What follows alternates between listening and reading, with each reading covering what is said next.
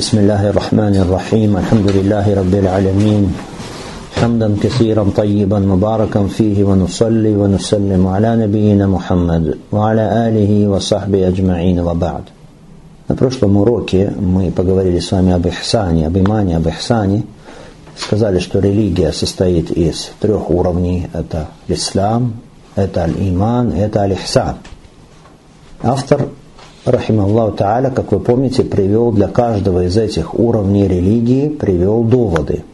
Доводы из Корана, доводы из Сунны.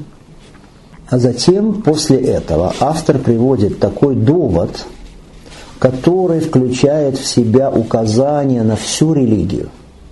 Указывает на все три уровня религии. Указывает на ислам, указывает на аль-иман, указывает на аль-ихсан – что это за довод? Это довод хадис. Хадис, который называют хадисом Джибриля, алейхиссалам. Почему? Потому что в нем сообщается о том, как Джибриль, алейхиссалам, пришел к пророку, алейхиссалату который сидел вместе со своими сподвижниками и стал задавать ему вопросы, и пророк Сусалам отвечал на эти вопросы. Этот хадис, он заключает в себе довод на все три уровня религии – на все три уровня религии. То есть охватывает собой всю религию. Поэтому этот хадис называют религией. Этот хадис так называется, религия. Почему? Потому что охватывает собой разъяснение всей религии. Хадис Джибриля. И автор, рахималлаху та'аля, он говорит, «Ваддалилю мина сунна, хадису Джибриль, аль-машхур, ан Умар ибн al-Хаттаб, ради Аллаху та'аля, анху, قال, بينما نحن جلوس عند النبي صلى الله عليه وسلم إذ طلع علينا رجل شديد بياض الثياب شديد سواد الشعر. لا يرى عليه أثر السفر ولا يعرفه منا أحد. حتى جلس إلى النبي صلى الله عليه وسلم فأسند ركبتيه إلى ركبتيه ووضع كفيه على فخذيه وقال يا محمد أخبرني عن الإسلام. فقال أن تشهد أن لا إله إلا الله وأن محمدا رسول الله وتقيم الصلاة وتؤتي الزكاة وتصوم رمضان وتحج البيت إن استطعت إليه سبيلا. قال صدقت. فعجبنا له يسأله ويصدقه. قال فأخبرني عن الإيمان. قال أن تؤمن بالله وملائكته وكتبه ورسله واليوم الآخر وتؤمن بالقدر خيره وشره. قال صدقت. قال فأخبرني عن الإحسان. قال أن تعبد الله كأنك تراه فإن لم تكن تراه فإنه يراك. قال فأخبرني عن الساعة. قال ما المسؤول عنها بأعلم من السائل؟ قال فأخبرني عن أماراتها. قال أن ترد لمة ربة وأن ترى الحفاة العراة العالة العشاء يتطاولون في البنيان. قال فمضى فلبثنا مليا. فقال يا عمر أتدري من السائل؟ قلت الله ورسوله أعلم. قال هذا جبريل أتاكم يعلمكم أمر دينكم. Доводом на это из Сунны является известный хадис о приходе ангела Джибриля, который передал Омар ибн Аль-Хаттаб, да будет доволен им Аллах. Он, Омар, сказал, «Однажды, когда мы сидели вместе с посланником Аллаха, да благословит его Аллах и приветствует, перед нами появился человек в необычайно белых одеждах и с необычайно черными волосами. На нем не было никаких следов дальнего путешествия, но никто из нас его не знал». Он подошел и сел напротив пророка, да благословит его Аллах и приветствует, прикоснувшись коленями к его коленям и положив ладони на его бедра. Он сказал, «О Мухаммад, расскажи мне об исламе». Посланник Аллаха сказал, «Ислам означает засвидетельствовать, что нет никого достойного поклонения, кроме Аллаха, и что Мухаммад – посланник Аллаха, совершать молитвы, намаз – платить закят, поститься в Рамадан и совершать хадж к дому, если ты в состоянии сделать это. Человек произнес, ты сказал верно. Мы были удивлены тому, что он спрашивает и сам же подтверждает достоверность ответа. Затем он сказал, расскажи мне об имане. Пророк, да благословит его Аллах и приветствует, сказал, ты должен верить в Аллаха, Его ангелов, Его книги, Его посланников – последний день и в предопределение с его добром и злом. Человек сказал, расскажи мне об Ихсане. Пророк, да благословит его Аллах и приветствует, сказал, ты должен поклоняться Аллаху так, как будто видишь Его, но если ты не видишь Его, то Он видит тебя. Человек сказал, сообщи мне о часе. Пророк, да благословит его Аллах и приветствует, ответил, спрашиваемый знает не больше спрашивающего. «Тогда расскажи мне о его предзнаменованиях», — попросил человек. Пророк, да благословит его Аллах и приветствует, сказал, рабыня родит свою госпожу, и ты увидишь босых, ногих, обездоленных пастухов, соревнующихся в строительстве высоких зданий. После этого он ушел. Прошло достаточно много времени, и затем пророк, да благословит его Аллах и приветствует, сказал, «О, Омар, знаешь ли ты, кто был спрашивающий?» Я ответил, Аллаху и его посланнику это ведомо лучше. Пророк, да благословит его Аллах и приветствует, сказал, это был Джибрииль, который приходил к вам научить вас вашей религии. Да, и так это известный хадис, хадис Джибриля. Автор говорит, что это довод из сунны. Довод из сунны на все три, как мы сказали, уровня религии. Хадис этот передал Амар бин Хаттаб, Аллаху праведный халиф, и он рассказал, что однажды, когда мы сидели вместе с посланником Аллаха, саллаллаху вассалям, перед нами появился человек. Человек в необычайно белых одеждах, с необычайно черными волосами. Человек, на котором не было никаких следов путешествия. В то же время никто из присутствующих его не знал. В то время, если человек приезжал откуда-то издалека, то есть совершал путь, он не мог быть в белой одежде, в ослепительно белой одежде, потому что одежда непременно бы что запылилась, испачкалась. То есть на нем нет следов путника. В то же время, если это не путник, то почему никто из присутствующих его не знает? Это вызвало удивление у сподвижников. Омар говорит, никто из нас его не знал. Что он сделал? Подошел, сел напротив посланника Аллаха, саллаллаху алейhi представил свои колени к его коленям, положил руки на бедра – Некоторые ученые говорят, положил руки себе на бедра. То есть тем самым, приняв такую позу ученика, как сидит ученик перед учителем. Другие говорят, что положил он руки на бедра пророка, саллаху алейhi вассалям. И сказал я, Мухаммад, ахбирни ан ислам. О, Мухаммад, сообщи мне об исламе. Что такое ислам? И пророк, алейхиссалату вассалям, сказал, ислам это шахада, свидетельствует, что нет истинного Бога, достойного поклонения, кроме Аллаха, что Мухаммад посланник Аллаха. Это выстаивание намаза, это выплата заката, это пост месяц Рамадан, это совершение хаджа к дому, аль-Масджид аль-Харам, для тех, кто в состоянии это сделать. Человек сказал садакт. Садакт. Ты сказал правильно. И Умар говорит, мы были удивлены этому. Потому что он сам спрашивает и сам же подтверждает достоверность ответа. Чем объясняется это удивление? Почему они удивились? Потому что если человек спрашивает о чем-то, спрашивающий, как правило, не знает ответ. Правило ну, обычно так. А этот человек, поскольку он подтверждал правильность ответов пророка, алейхиссалату вассалам, это указывало на то, что значит он знал ответ. А если знал ответ, зачем тогда задают вопросы? Почему спрашивает? На самом деле, задавал вопросы для чего Джибриль? Не потому, что не знал ответ, а для того, чтобы сподвижники слышали ответы пророка, алейхиссалату вассалам, и тем самым обрели знания об этих важных вещах, которые содержались в ответах пророка, алейхиссалату вассалам. Вообще, ученики, они отличаются друг от друга по вопросам, которые они задают. Некоторые стараются спрашивать о важных вещах, таких вещах, знание которых принесет пользу всем. А другие задают такие вопросы, из-за которых срывается урок, вообще пропадает урок. Или такие вопросы, из-за которых открывается дверь зла для людей. Ну, сказал после этого, расскажи мне об имане. Пророк, алейсалату салам, сказал, ты должен верить в Аллаха, должен верить в, его, в ангелов, в его писания, в его посланников, в последний день и в предопределенность хорошего и плохого. Кадар. В некоторых версиях сказано, что после этого опять сказал Джабриль Садак, ты сказал правильно.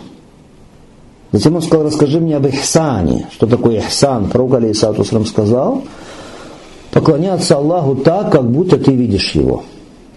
Мы говорили с вами, это поклонение какое? Поклонение мушагада, то есть поклонение любви, стремления, томления по Аллаху Субхану Тааля, так как будто видит человек Аллах Субхану Тааля. Но если не достиг ты такой степени, ну если ты не видишь его, но помни, что Аллах видит тебя. Аллах видит тебя, то есть хотя бы у тебя должно быть поклонение, какое айбада, муракаба, то есть помнить все время о контроле Аллаха Субхану Тааля, о наблюдении Аллаха Субхану Тааля над тобой. Затем этот человек сказал, сообщи мне о часе. Са, о судном часе. И пророк алейхиссалату салам сказал, «Маль мас'улу би аляма минассаиль». Спрашиваемый знает не больше спрашивающего. То есть Джибриль попросил пророка алейхиссалату салам, этот человек, которым был на самом деле Джибриль, который принял облик человека. А ангелы, мы говорили с вами, могут принимать облик человека, облик людей – Джибриль попросил Мухаммада, саллаллаху алейhi вассалям, сообщить о времени судного часа, когда наступит судный час. И пророк, алейхиссалату вассалям, ответил, что так же, как Джибриль не знает этого, он, Мухаммад, саллаллаху тоже этого не знает. Ему это также неведомо. Посмотрите, лучшие из творений. Посланник из числа ангелов, Джибриль. Самый могущественный из ангелов и самый лучший из посланников, из пророков, из числа людей, Мухаммад, саллаху салям, они не знали этого, когда са, когда судный час. Если они не знали, если они не знали, другие не знают об этом тем более. Поэтому каждый, кто утверждает, что он знает, когда час наступит, то есть судный день, когда наступит, когда будет конец света, называет какие-то даты, какое-то время. Или каждый, кто верит вот таким людям, которые утверждают, что знают, когда наступит судный час, они являются неверующими. Они являются лжецами. Потому что Аллах Субхану Ва Тааля говорит, «Ясалука насу ани саа». قل إنما علمها عند الله وما يدريك لعل الساعة تكون قريبة Спрашивают тебя люди о часе. Иннама ильмуха индаллах. Знание о нем только у Аллаха. Ясалюнака ани саати айяна мурсаха, фима анта мин зикраха. В другой суре говорит Аллах Субхану Ва Они спрашивают тебя о часе, когда он наступит. Откуда тебе знать об этом? Аллах Субхану Ва говорит, откуда тебе знать об этом? Таким образом, пророк, алейхиссалату салам, отвечая на вопрос Джибриля, объяснил всем, что это знание, знание сокровенное, причем самое сокровенное из сокровенного, которое известно только Аллаху Субхану Ва Тааля. Люди поняли, что никто не может знать об этом, кроме Аллаха Субхану Ва Тааля. И тогда Джибриль, алейхиссалам, задал другой вопрос. А что могут знать люди? Люди могут знать признаки приближения этого судного часа признаки, которые напоминают им о скором судном дне, которые заставляют их готовиться к этому дню и бояться этого дня. И он сказал, тогда расскажи мне о его предзнаменованиях, амаратуга, то есть предзнаменование, признаки судного часа. Признаки судного часа, вы знаете, делятся на большие и малые признаки. Большие признаки, что это за признаки? Это те признаки, которые будут непосредственно перед наступлением судного часа, и они будут следовать друг за другом, быстро друг за другом. Поэтому, они называются большие признаки судного часа, они упомянуты в одном хадисе пророка, алейхиссалату вассалям, их десять. Другие признаки, малые признаки, эти признаки начались с прихода Мухаммада, саллаллаху алейhi вассалям. Вообще сам приход Мухаммада, саллаллаху алейhi это уже признак судного часа. Хорошо, приближение его, потому что он последний из пророков. Когда Джибриль попросил разъяснить, каковы признаки судного часа, при знаменовании его, пророк, алейхиссалату вассалям, ответил, рабыня родит свою госпожу, анталидаль амату раббатаха. Это первое. Второе, ты увидишь хуфат, басых, урат, нагих, аля, бедных – пастухов овец, как они соревнуются друг с другом в строительстве зданий высоких. Так первый признак, который назвал пророк Алейсирату Сарам. Рабыня родит свою госпожу. Что это значит? Рабыня родит свою госпожу. Есть несколько толкований этих слов. Что это значит? Рабыня родит свою госпожу. Мы назовем некоторые из наиболее весомых толкований. Первое толкование, то есть распространится непочтение к родителям. Хорошо? А раба рождает ту, которая становится госпожой, хорошо, или господином. Непочтение к родителям. Это появится и распространится среди людей. Другое толкование, что будет много рабов, много рабынь, рабов появится – увеличится их количество. Это второе толкование. Третье толкование. У царя родится ребенок. Ребенок родится от невольницы. От невольницы родится ребенок. Что в некоторых версиях сказано Раббатага, да, то есть свою госпожу, в других версиях хадиса сказано своего господина. Хорошо? Итак, царь, у него родится ребенок. От кого? От рабыни, от невольницы. Этот ребенок, этот сын после смерти отца станет кем? Станет царем. Став царем, он тем самым станет господином, властелином над людьми, над всеми людьми, в том числе над своей матерью. Другое толкование, что распространится такой грех, как прелюбодеяние. Распространится такой грех, как прелюбодеяние. Потому в некоторых версиях сказано, что рабыня родит своего мужа. Ну, то есть люди будут небрежны в этих вопросах, и если будет у человека рабыня, она родит ребенка, это уже становится умуль валят, ее продавать не может человек разлучать с сыном. Но они не будут считаться с этими вещами, будут относиться к этому легковесно люди, они будут продавать. А потом так получится, что эта рабыня через какое-то время купит ее собственный сын, который не знает, что это его мать, хорошо, и будет иметь с ней отношения. Так это указание на распространение чего? Такого греха, как прелюбодеяние. И еще одно толкование, такое общее толкование, что произойдут какие-то коренные изменения в состоянии людей. Коренные изменения в состоянии людей. Вот это вот последнее толкование, оно применимо и ко второму признаку, о котором сказал пророк алейхиссалату салам коренные резкие изменения в состоянии людей. Что во втором признаке сказано? Что сильно бедные люди, обездоленные, вдруг неожиданно становятся невероятно богатыми, так что начинают соревноваться друг с другом в возведении высоких зданий. После этого, говорит бин Хаттаб, передачи хадиса, он ушел. То есть этот человек ушел. И прошло достаточно много времени. После этого пророк, алейсалату салям, спросил его Умара и сказал, Умар, знаешь ли ты, кто был этот спрашивающий? Амар говорит, я ответил Аллаху Расулю Алям. Аллаху и его посланнику это ведомо лучше. Тогда пророк, алейсалату сказал, это был Джибриль, который приходил к вам, чтобы научить вас вашей религии. Так Пророк Сусым спрашивает Умара, прошло достаточно много времени, он спросил Умара, ты знаешь, кто этот спрашивающий? Для чего Пророк Сусым спрашивает Умара, знаешь ли ты, кто был спрашивающий? Пророк Сусым и так знает, что Умару неведомо, кто был этот человек, который приходил. Умар не знает, кто это был. А для чего тогда Пророк Сусым спрашивает его, а сразу не говорит ему, что это был Джибриль? Для того, чтобы вызвать у Омара желание сильное узнать ответ. Это очень важно. Посмотрите, сунна Сунна, в ней все. В ней все благо. Сунна учит нас во всех аспектах вообще нашего бытия, в том числе в вопросе, как преподавать, как учить людей, как доносить до них, как призывать их. Пророк Сусалям знал, что Умару неведом ответ. Сразу не сказал, а спросил его, знает ли он, чтобы вызвать у него желание, интерес, внимание. Вот это один из методов, которые должны учитывать те, которые учат людей. Метод пророка, алейхиссалату вассалам. Что ответил Умар? Аллаху ва Расулу А'лам. Аллаху и посланнику это ведомо лучше.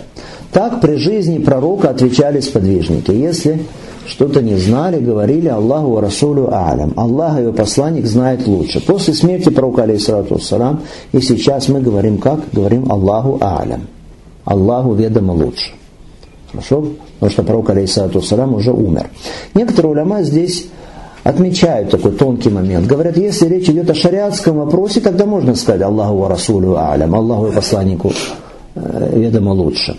Если же речь идет о чем-то, что происходит, хорошо или происходило, каких-то бытийных вопросах и так далее, что происходит в мироздании, то здесь только говорим Аллаху Алям, потому что гайб знает только Аллах Субхану Тааля. Понятно, да?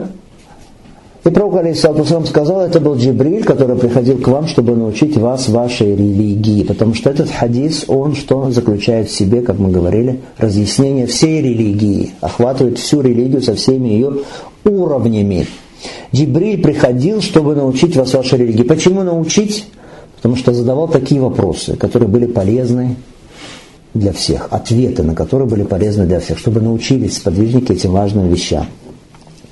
Вот этот вот хадис, очень важный хадис. Хадис этот указывает, содержит в себе указания на многие правила. Правила, связанные с получением шариатского религиозного знания. Человек, который ищет знания, искатель знания религиозного, он должен соблюдать. Во-первых, знать, во-вторых, соблюдать шесть. Шесть прав. Аль-Хукук Ситта. Шесть прав. Что это за шесть прав? Первое. В отношении самого себя, своей души. Хорошо? Второе. В отношении места. Места. Третье. В отношении книги. Четвертое. В отношении товарищей. Пятое. В отношении шейха или в отношении учителя. Шестое. В отношении самого знания. Как с ним поступать. Итак, сколько прав должен знать и соблюдать человек, который ищет знания религиозное. Пусть Аллах Субхану Тали сделает нас из настоящих искателей знания. Сколько прав? Шесть прав. Первое право, мы сказали, это право соблюдения прав в отношении кого? В отношении самого себя. Хорошо? В отношении самого себя человек, который получает знания, должен придерживаться ряда важных норм.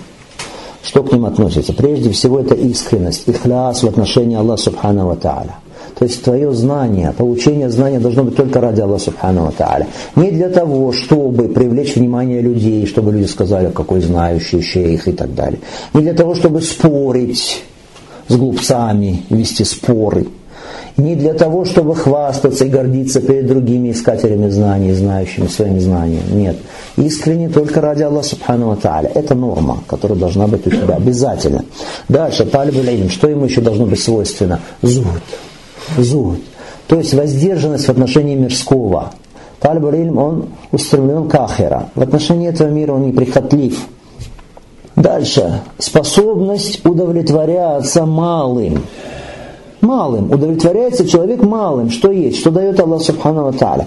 Довольствуется тем, что дарует Всевышний Аллах. Еще что? Седок, правдивость. Талиб должен быть правдивый человек. Правдивый человек. Не должен быть лживым человеком. Дальше стойкость, сабат. Должна быть стойкость и должна быть привычка удостоверяться, тасаббут. Стойкость, сабат, хорошо, сабат по-арабски, тасаббут, привычка удостоверяться. Что это значит? Стойкость, что это значит? Стойкость. У тальба должна быть стойкость. То есть, если ты хочешь стать обладателем знаний, значит ты должен доводить до конца то, что ты начал изучать. Посмотрите, мы начали изучать этот благословенный труд. Три основы. Сарасатурусуль. В общем-то, небольшой труд. Хорошо, не длинный труд. Но многие ли из нас сумели перебороть нафс, перебороть шейтана и довести до конца это. Изучение этого труда, который для кого? Для, в общем-то, начинающих туля Для начинающих туля советуют с него начинать вообще путь искателя знаний. Так должен доводить до конца то, что начал изучать. Это сабат, это стойкость. Без этого не сможешь ты стать тальбалилем. Если ты будешь скакать вот так вот, начинать одно, затем бросать, хвататься за второе, потом бежать в какой-то третий кружок, оставив предыдущий, что человек так скачет и скачет всю жизнь, в итоге никакого знания у него не будет. Да, он нахватается, чего-то услышит там, чего-то услышит здесь, Хорошо. Там что-то прочтет. У него будет определенный, конечно, набор информации, но талибуль илм, искателем знаний, знающим и ученым он не станет. Хорошо? Должна быть стойкость. Так многие, когда говоришь им, давай будем изучать религию, он говорит, нет, нет, нет, нет, я сейчас сначала поеду в какую-то страну, хорошо, там в этой стране, там я научусь. Едет куда-нибудь, едет в Египет, предположим, там в Египте, ну что-то что не то, тут что-то, что-то, что-то ему все не нравится, никак не может он начать учиться хорошо. Нет, отправьте меня в Мавританию. В Мавритании я знаю, там такие шейхи, там такие учителя, там такие результаты у людей, они учатся, учатся, учатся. Отправляют его в Мавританию, что-то в Мавритании, что-то здесь условий нет кондиционера нет, жарко, условия никакие, под деревом сидят, учатся, что это такое, отправьте меня в Саудию. В Саудии там, там, там, вот там знания, там кондиционер, удобства. В Саудии едет человек тоже, смотришь, он в спортзале, или в бассейне, или еще где-то, так и не приступает к учебе. Хорошо? Будет из такого человека талиб аль Талиб аль берет знания там, где он находится, насколько это возможно, не упуская ни одной возможности. Если ты начал изучать какую-то книгу, дойди до конца. Не оставляй эту книгу, пока ты ее не изучишь. Пока не выучишь ее, пока не узнаешь ее разъяснение. Это сабат, стойкость. Дальше мы говорили, что Тарбарин должен удостоверяться. Имейте эту привычку, это правило удостоверяться. О чем идет речь? О том, что какое-то знание, если ты получаешь, то необходимо удостоверяться в достоверности этого знания. В том, что именно вот этого придерживались Ассаляфу Салих, праведные предшественники. Держались этого сподвижники, имамы прямого пути. Хадис, удостоверяйся в достоверности хадиса, что это сахих или хасан в достоверности хадиса. Удостоверяйся, что знание, которое ты получил, что оно восходит к предшественникам, праведным предшественникам, к пониманию ими религии. Это очень важно, это саббот. А не так, что человек набирает все подряд и не, не удостоверяется. Это правильно, неправильно, достоверно, недостоверно. На этом ли были предшественники или не на этом? Далее, посмотрите когда Джибриль пришел к пророку, алейхиссалату салам, каким нормам личного поведения он нас научил. Во-первых, когда он пришел, пришел как? В опрятной, в хорошей, в приятной, в чистой одежде. Почему? Потому что он пришел получать знания. Самое лучшее из знаний, знания религии. Пришел к кому еще? К самому лучшему из учителей, к пророку, саллаху алейhi Затем что? Затем он стал задавать вопросы. Какие вопросы, ответ на которые он знал. Но для чего? Для того, чтобы получили пользу все, чтобы присутствующие получили пользу, чтобы таким образом он стал причиной, стал мостиком для обретения другими полезного знания. Поэтому пророк Алейсалату сказал, это Джибриль, который приходил, чтобы научить вас вашей религии. То есть искатель знания, талиб он должен задавать хорошие вопросы. И делать это должным образом, правильно задавать вопросы. Соответствующие интонации, подбирать соответствующие слова наилучшим образом. С уважением, хорошо к учителю, соблюдением благопристойности. Далее, Джибриль показал, это очень важно, научил нас, как искатель знания, ученик должен слушать учителя. Посмотрите, он не перебивал пророка, алейсалату Задавал вопрос, потом внимательно слушал. Он не говорил, а я это уже знаю, это я. Да я слышал это уже. Многие так. Отвечает им учитель или тот, кто более знающий. Да не, я знаю, знает уже, знаю. Да я слышал уже этот хадис. Ничего, послушай еще раз. Хорошо? Когда человек изучает религиозное знание, да, вещи, которые он знает, он слушает много-много раз, и каждый раз эти вещи раскрываются для него с другой стороны. И знание становится все глубже и глубже. Почему тебе не хочется еще раз послушать хадис, слова пророка Алейсатуса, который ты уже слышал раньше? Алхамдулилля. Слушал молча, слушал внимательно Джибриль. Аллах Субхану Ва Тааля, Он на это правило указывает в Коране. Аллах Субхану Ва Тааля Сура Аль-Ахфаф рассказывает про джинов про джинов, которые пришли к пророку, алейхиссалату вассалам, чтобы послушать Коран, чтобы учиться Корану у пророка, алейхиссалату вассалам. Аллах субхану ва та'аля говорит, «Ва исарафна илейка нафара мин аль-джин, ястамиун аль-Кур'ан, фаламма хадару, калу анситу». Фаламма кудия валлау иля кауми мунзирин. Вот мы направили к тебе нафар мин джин группу из джинов, чтобы они послушали Коран. А когда они пришли к нему, Аллах Субхану Тара говорит, а когда они пришли к нему, пришли к Мухаммаду, саллаху алейhi чтобы послушать Коран, Калю сказали, сказали друг другу, слушайте молча. Хорошо? Анситу. Анситу. Слушайте молча. Посмотрите. Аллах Субхану Тара учит, как талиб должен слушать. Далее, Джибри, алейхиссалам, как он сидел – сидел так, как подобает сидеть благопристойному человеку, который получает шариатское знание.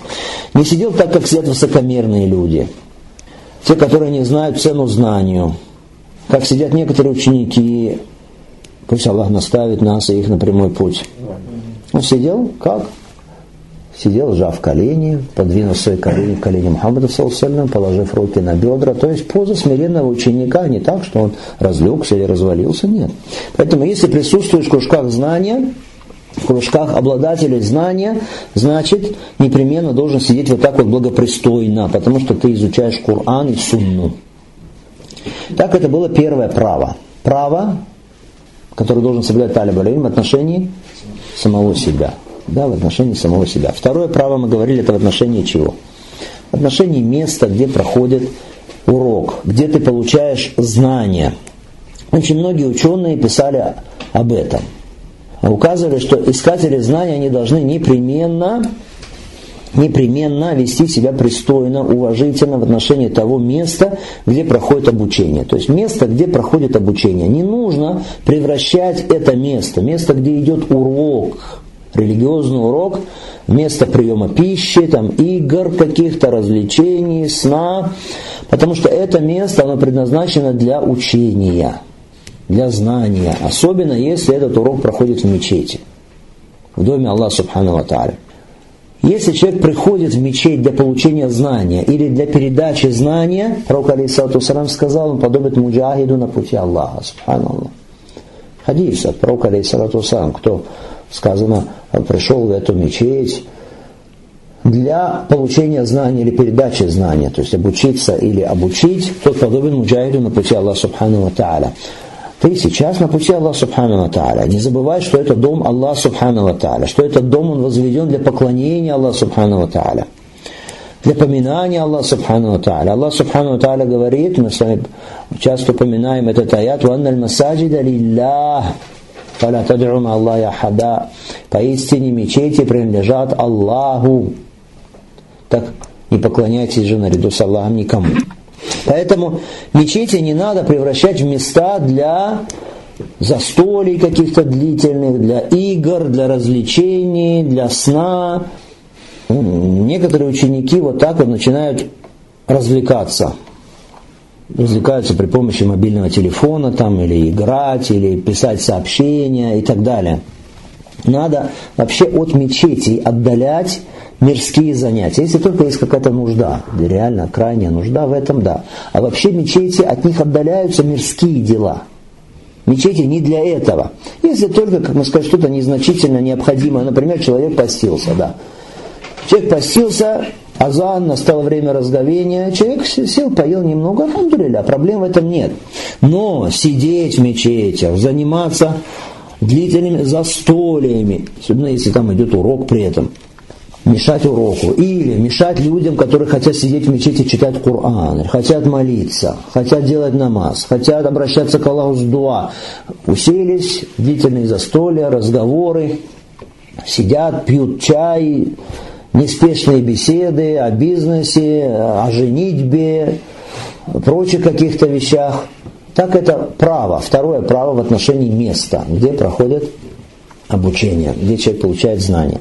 Третье право – это в отношении товарища, товарища по учебе, с кем ты учишься. Какой здесь принцип? Право в чем его состоит? В хадисе пророка Алейсатусана. Пророк Алейсатусам говорит, аль-му'мину мир'атуль му'мин. Верующий, он зеркало для верующего. То есть, верующий, он зеркало для своего брата верующего. Зеркало. Что это значит? Это значит, ты хочешь для него блага, ты зеркало для него. Поэтому если есть что-то хорошее, побуждай его к этому. В нем хорошее есть, побуждай, поддерживай его в этом. Есть что-то плохое, несоответствующее религии Аллаха Субхану Тааля, значит старайся это исправить. Ты его зеркало. Будь хорошим товарищем. Будь хорошим товарищем. Товарищем, который призывает к благому, который тянет к благому, наоборот, удерживает человека от зла. Поэтому ученые говорили «Ас-сахиб сахиб». «Ас-сахибу сахиб». Что это значит? Товарищ по-арабски «сахиб» через букву «сад». Он сахиб. Что такое сахиб? Через букву син. Он, то есть утягивающий.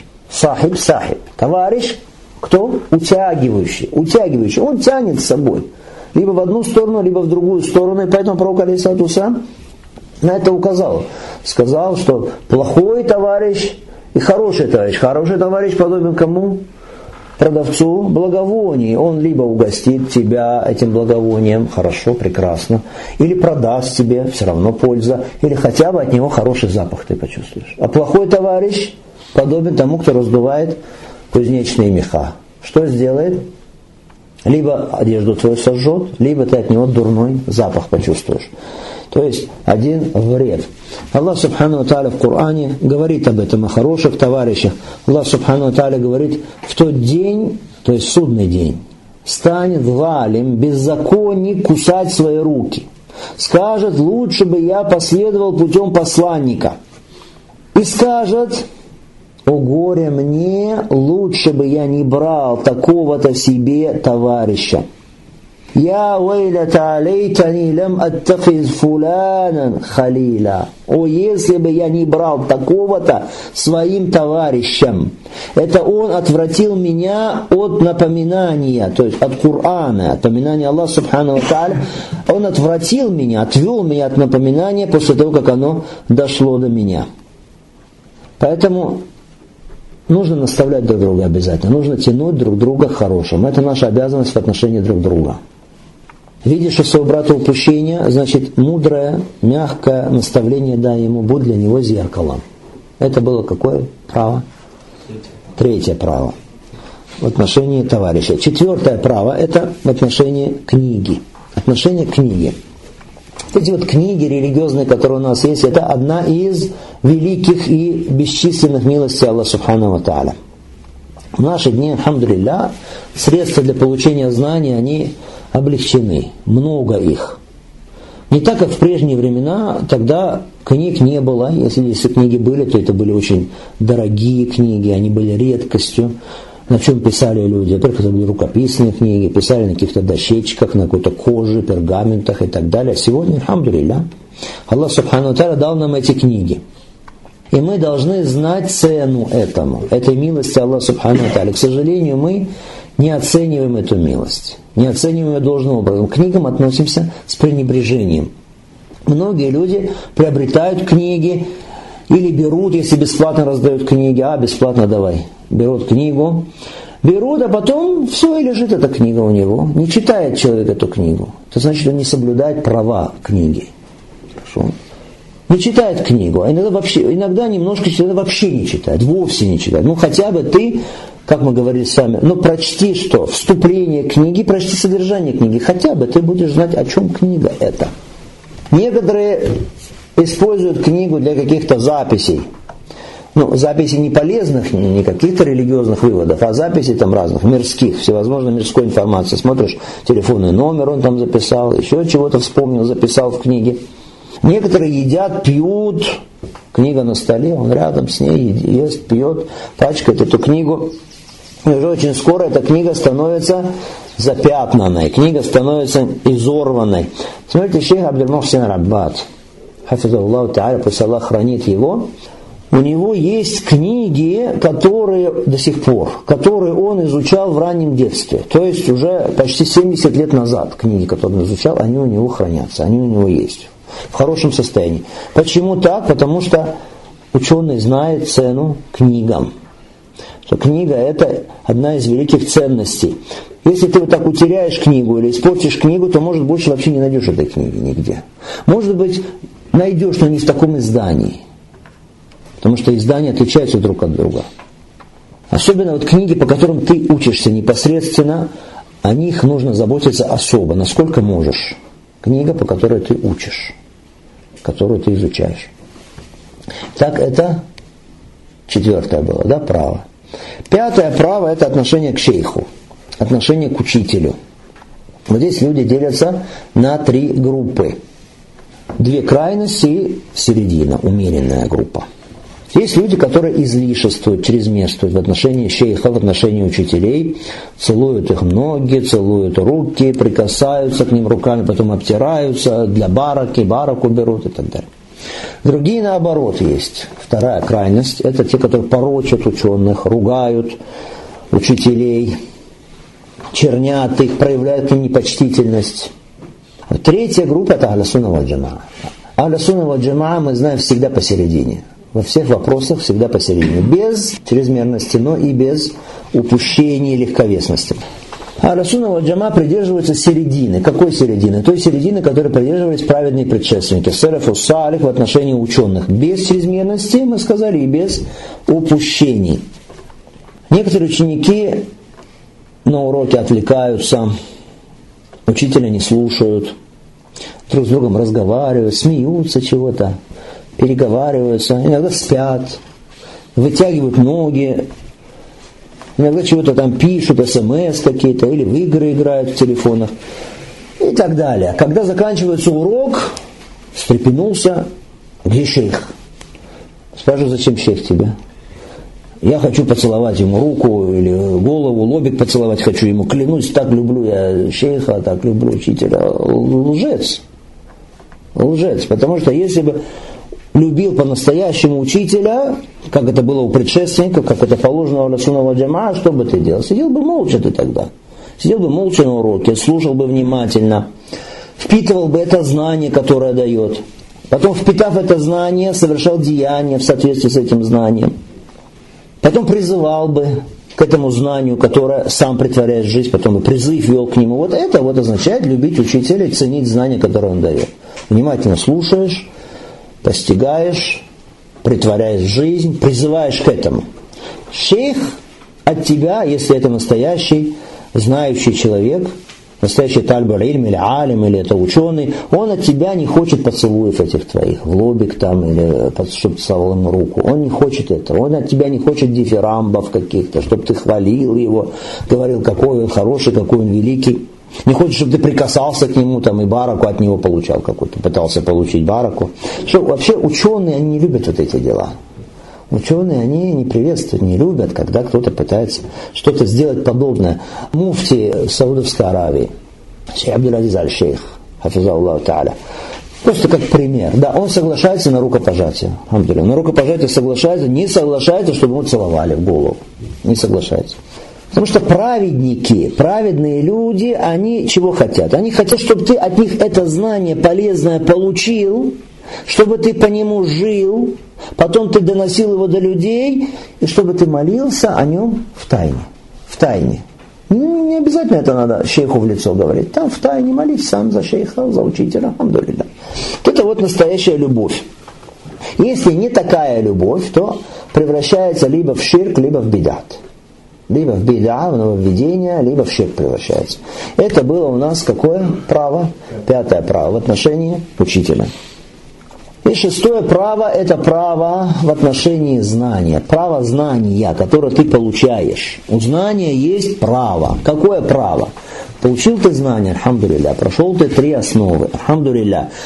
У этого знания есть право над тобой. Какое право? Закреплять должен ты это знание, повторять должен его, углублять должен его. Это право этого знания. Аллах дал тебе это знание, все, на тебе лежит это право повторяй, закрепляй, углубляй. Вообще, если у тебя есть знание какое-то, каждый месяц оживляй это знание в памяти.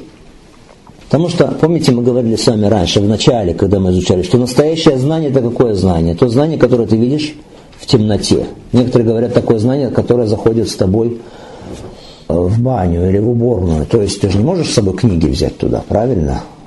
Заходит с тобой только то, что у тебя сохранено в твоей памяти, в твоем сердце предшественники, они повторяли всегда то, что они узнали, свое знание. Так, первое, что повторяй, углубляй, закрепляй. Это. Дальше что? Знание, если ты получил его, для чего ты получил его? Просто так? Нет, чтобы ты притворял его в жизнь.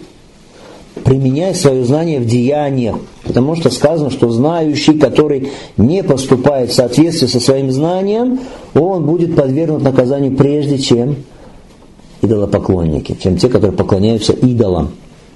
Он будет подвергнут в судный день наказанию прежде них. Субханаллах. Хорошо, значит, укрепляешь знания, потом что мы сказали? Живешь по этому знанию, да, в деянии притворяешь. Дальше что? Знание, если у тебя есть, ты должен давать с него закат. Потому что это что? Это великое имущество, которое у тебя а, дарил Аллах. Закат сознание должен давать. Что значит закат? Передавать его призывать людей к этому знанию, к тому, что ты знаешь и что ты делаешь. И четвертое, что? Ты узнал, получаешь знания, ты притворяешь его, ты призываешь к нему, теперь что нужно? Проявлять сабр, проявлять терпение. В чем проявлять терпение? Получении знания, в закреплении знания сабр нужен, яхи, ну, нужно терпение. Дальше что? Притворять это знание в жизнь, сабр нужен, нужен сабр. Дальше призывать людей, терпение нужно, нужно. Терпение на этом поприще. Вот если так будешь поступать в отношении знания, то с позволения Аллаха Субхану Тааля сможешь ответить на вопросы могилы. Сможешь ответить на вопросы могилы. Так это было шестое право в отношении знания. Таким образом, автор заканчивает, закончил рассмотрение второй из трех основ. Вторая из трех основ, рассмотрение ее закончено, чтобы перейти к рассмотрению третьей основы. Марифатун Наби. Знание о пророке. Кто наш пророк? Когда мы будем изучать этот вопрос, мы должны коснуться тех вещей, которые связаны с этим. Происхождение Мухаммада, саллаху алейhi с чего начиналась и сколько продолжалась миссия его как пророка, как посланника. Кем он является, пророком он является или посланником, саллаху салям. Кому он был послан, к чему он призывал, донес ли он то, что возложено было на него донести. Умер он или он не умер – где он родился, где он скончался, сколько он пробыл в Мекке, сколько он пробыл в Медине, когда его вообще не были вменены в обязанность пять намазов и другие установления. Вот это все входит в вопрос Марифатун Наби, познание пророка, саллаху алейhi и это третье из основ. Саллаху алейhi Мухаммад,